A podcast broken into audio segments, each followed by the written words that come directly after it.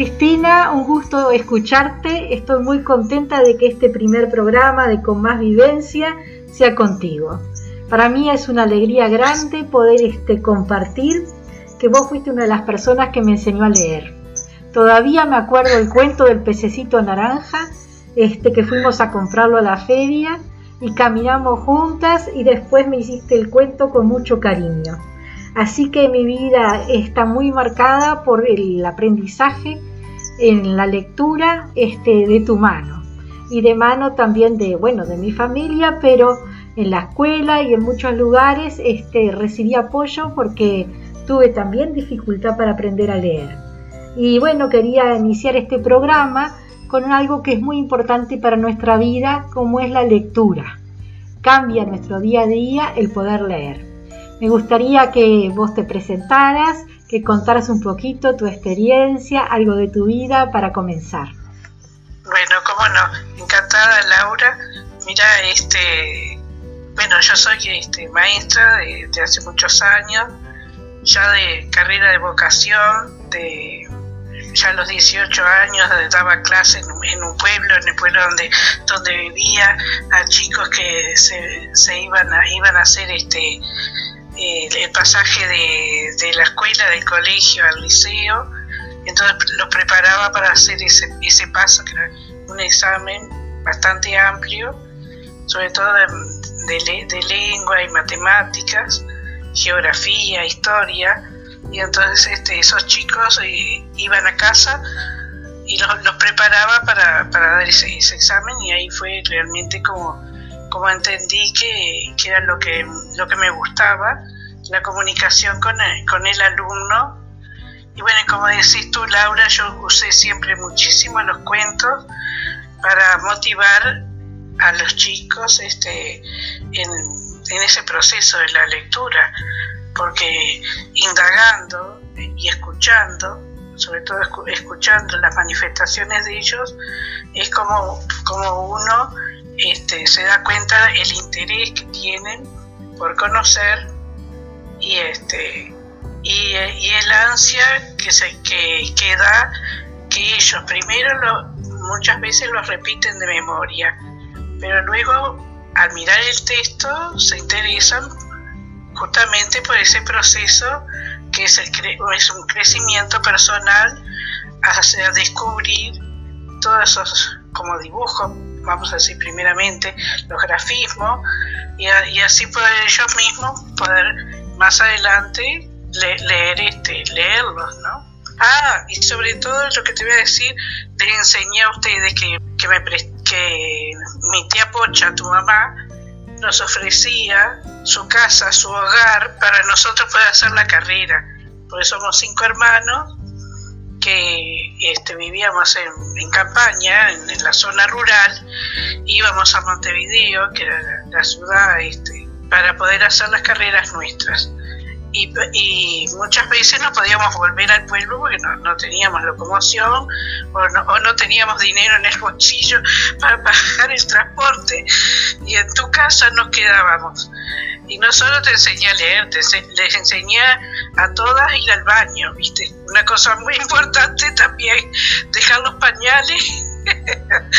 y bueno, de eso me acuerdo muchísimo. Y de muchas cosas. Y, de, y sobre todo que estaba también la abuela, que era un referente en la, eh, en la familia nuestra, como persona también muy comunicativa y abierta. Me acuerdo que siempre, después que yo venía a estudiar el magisterio, me recibía con una sopa caliente y a mí me encantaba el zapallo y el boniato y siempre me guardaba uno para de recompensa, vamos a decir. bueno, así se, da la vida, como decís tú. Y la vida se da en la cotidianidad, en este en la escucha sobre todo de las personas, en incentivarlos a, a hacer un, siempre un buen trabajo, tener la idea de que de que las cosas no son fáciles, pero este, lo, bueno es quedarse con la, parte, vamos a decir, más digna del ser humano, que es este hacer el trabajo bien hecho. Yo cada vez que, que me presentaban con los chicos, siempre les hacía hincapié en ese valor. Es un valor muy importante porque da dignidad cuando uno hace el trabajo bien hecho, hay muchas recompensas. Recompensas para uno mismo, en la autoestima, y recompensas que, recibe el otro, que ve este, en, en uno este, esa dimensión de, de generosidad que es este que es en, dar de sí todo lo que uno puede dar para que ese, ese trabajo que, que, es amplio, que no es solo el, enseñar a leer o enseñar matemáticas, enseñar geografía, está incluido, sí, pero es la, la, la idea como, como, en general. Si yo hago una torta, si, si limpio un piso, si, si planto una plantita, ese, ese, o lo que fuera, es este, hacerlo bien hacerlo con entusiasmo y procurar que esté bien hecho. Eso es muy importante porque también nos levanta a nosotros este, la, autoestima. Bueno, y en el trabajo en general, si uno sabe que está bien hecho, nadie lo va a echar. Y que es una cosa muy también importantísima, ¿no? mantener el trabajo y, saber que uno lo ha hecho bien. Es una dignidad el trabajo dignifica a las personas. Mira, quería que me contaras especialmente porque vos tenés una familia grande, sacaste ah, hombres adelante que han formado también sus familias y este y contame un poquito cómo fue esa historia de aprendizaje, también de la mano de cada uno que son bien distintos, pero este una hermosa familia. Ah, sí, sí, sí. Yo crié cuatro muchachos este, bastante seguido. También tuve mucha ayuda de, mis padres, de mis suegros, de, todos alrededor, pero también con, esa idea de que, este, de que buscaran este, su, su, forma de vivir, una forma de vivir libre. Es decir, yo no, no les enseñé ni religión ni este, pero, pero sí había en la casa un respeto hacia los padres, este, hacia el trabajo, hacia los abuelos. Yo siempre este, de chiquititos este, les enseñaba canciones, les leía cuentos, ah, bueno, hacíamos juegos, ellos vivían mucho también este, en el, vamos a en el fondo, en el patio. Eh, eh, la comunidad era extendida porque era un pueblo entonces este, todos nos conocíamos. Eh, había un intercambio grande. Mis suegros tenían chacra, mi papá era panadero. Entonces de ahí, ya por ejemplo, el más chico, este, al ser el abuelo panadero, y, y mi suegra, que era muy cocinera, eran italianos, mi papá español, muy trabajadores, todos, todos éramos trabajadores y ese ejemplo sirvió muchísimo.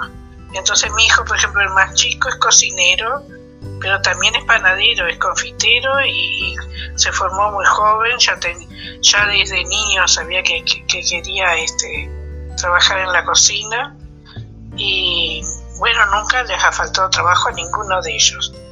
Todos este, sienten la misma necesidad de, hacer el trabajo bien hecho también. Y eh, se han diversificado en muchas tareas, por ejemplo, eh, el del, el, del el tercero, también este, son más bien como autodidactas, este, se ha formado en la parte de informática, conoce mucho el idioma inglés, pero todo, todo lo, lo bueno, hizo una, una, una, carrera, lo que acá son carreras técnicas. Los cuatro han hecho carreras técnicas. Y este, no, no han hecho universidades, pero sí este, carreras útiles que sirven para defenderse el varón. Eh, bueno, el varón, la mujer también, ¿no? Pero les ha gustado más este, esa parte así técnica el que está ahora en Alemania el que yo digo que es el tercero, que, está yendo muy bien, que trabaja con los ingenieros y trabaja en la parte informática. Todos muy dedicados a su carrera. Darío el mayor hizo, la, hizo impresión en, en de, pero también trabajó en panadería, este, ahora maneja unos camiones que son muy complicados porque ellos mismos van a, se van como, aprendiendo los oficios. se tiene la base de esa dedicación, de, eh, cumplimiento de los horarios, de, igual si, tienen que trabajar de noche trabajan, si tienen que, madrugar y llegar tarde a la casa lo hacen. Y después como que no descuidan tampoco su familia, porque el más chico Pablo, por ejemplo, que tiene una niña y un varón de 16 y 14 años, ellos, este, los chicos les encanta el deporte, están dedicados al deporte y, él los lleva y los trae y, hasta colabora, en la, aprendió a hacer alimentación para deportistas natural, les prepara este, la comida para, para que puedan hacer realmente el deporte, es decir, como que no descuidan la casa. Darío, por ejemplo, que, que maneja, eh, ellos igual el sábado y el domingo este, lo, dedican, eh, si no tienen que trabajar, se lo dedican a la casa, colaboran con la familia. Es decir, Nicolás, por ejemplo, que es el, segundo, después que termina de trabajar en, este, también, se encarga de hacer la alimentación en la casa, de hacer la, comida. Todos los días él hace la compra y es decir, que son, son este, varones, pero también parte también de, esa educación que ellos tuvieron diversa.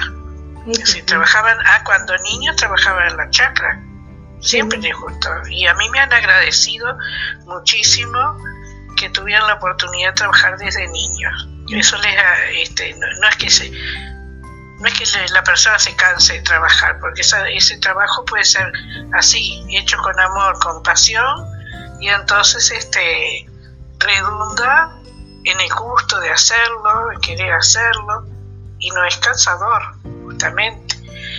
Yo cuando dejé de trabajar, que ahora estoy jubilada, me costó muchísimo desprenderme del trato de los compañeros, de, llegar al aula y, tener los chicos, este, y, y, todavía lo extraño.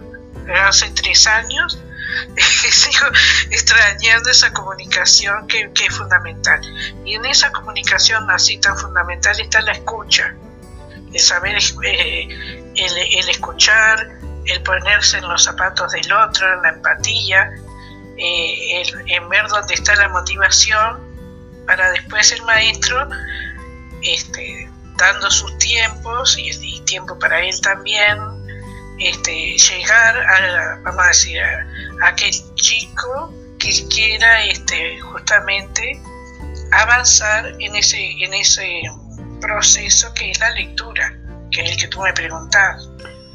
E, ese proceso de, de, la lectura justamente tiene mucho que ver con, con la motivación, con las ganas de, de, saber y de seguir adelante y, y en eso es bastante responsable el maestro que es un mediador, que lo va guiando y lo va escuchando sobre todo eso y, bien, y viendo en qué es lo que le interesa al alumno para luego profundizar los, los conocimientos o la técnica. Es decir, tiene que ser una persona muy flexible, el maestro, más que nada, y, muy atento a los requerimientos de, de, en ese proceso que tiene el alumno para, para llegar cada lectura que justamente junto con ese proceso se va viendo que es muy necesaria este, para, para, para todo, para, para leer, bueno, para, para, el, para ampliar el conocimiento, para,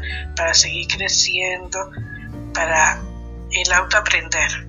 Uno va aprendiendo también que quedó en él, como una semillita que crece, Eso es lo que yo más o menos veo. Vos tenés unas nueras que también son, Cristina, muchísimas gracias por compartir tanto de tu vida, de tu quehacer, de esa sabiduría que año tras año has ido sembrando, acompañando a tantos niños, a tantos jóvenes en su crecimiento y especialmente en tu familia, un aprendizaje este, sembrado cotidianamente para la vida buena, para la comunidad, como vos decías, este, que estrecha lazos, que abre puertas, que siembra para el futuro. Un abrazo enorme y realmente un placer escucharte. Espero que sigas muy bien y que cada día puedas seguir transmitiendo tanto que con la lectura ha dado fruto en tu vida. Gracias a ti bueno, y este y un agradecimiento por escucharme también. Este, a mí me, también este, me ayuda muchísimo este, razonar todo, o razonar o eh, explicar lo que lo, que uno siente. Qué bueno. Este, bueno, mucha suerte en, ese emprendimiento que estás realizando y este y fuerza para todos, que, todos vamos a salir de, estos trances difíciles. Estamos, ya estamos asomando, asomando poco la cabeza. Claro que sí. Un inmenso abrazo. Muchas gracias. Y, eso también es bueno, ¿viste? Cuidarse porque quiere decir que nos queremos a nosotros mismos.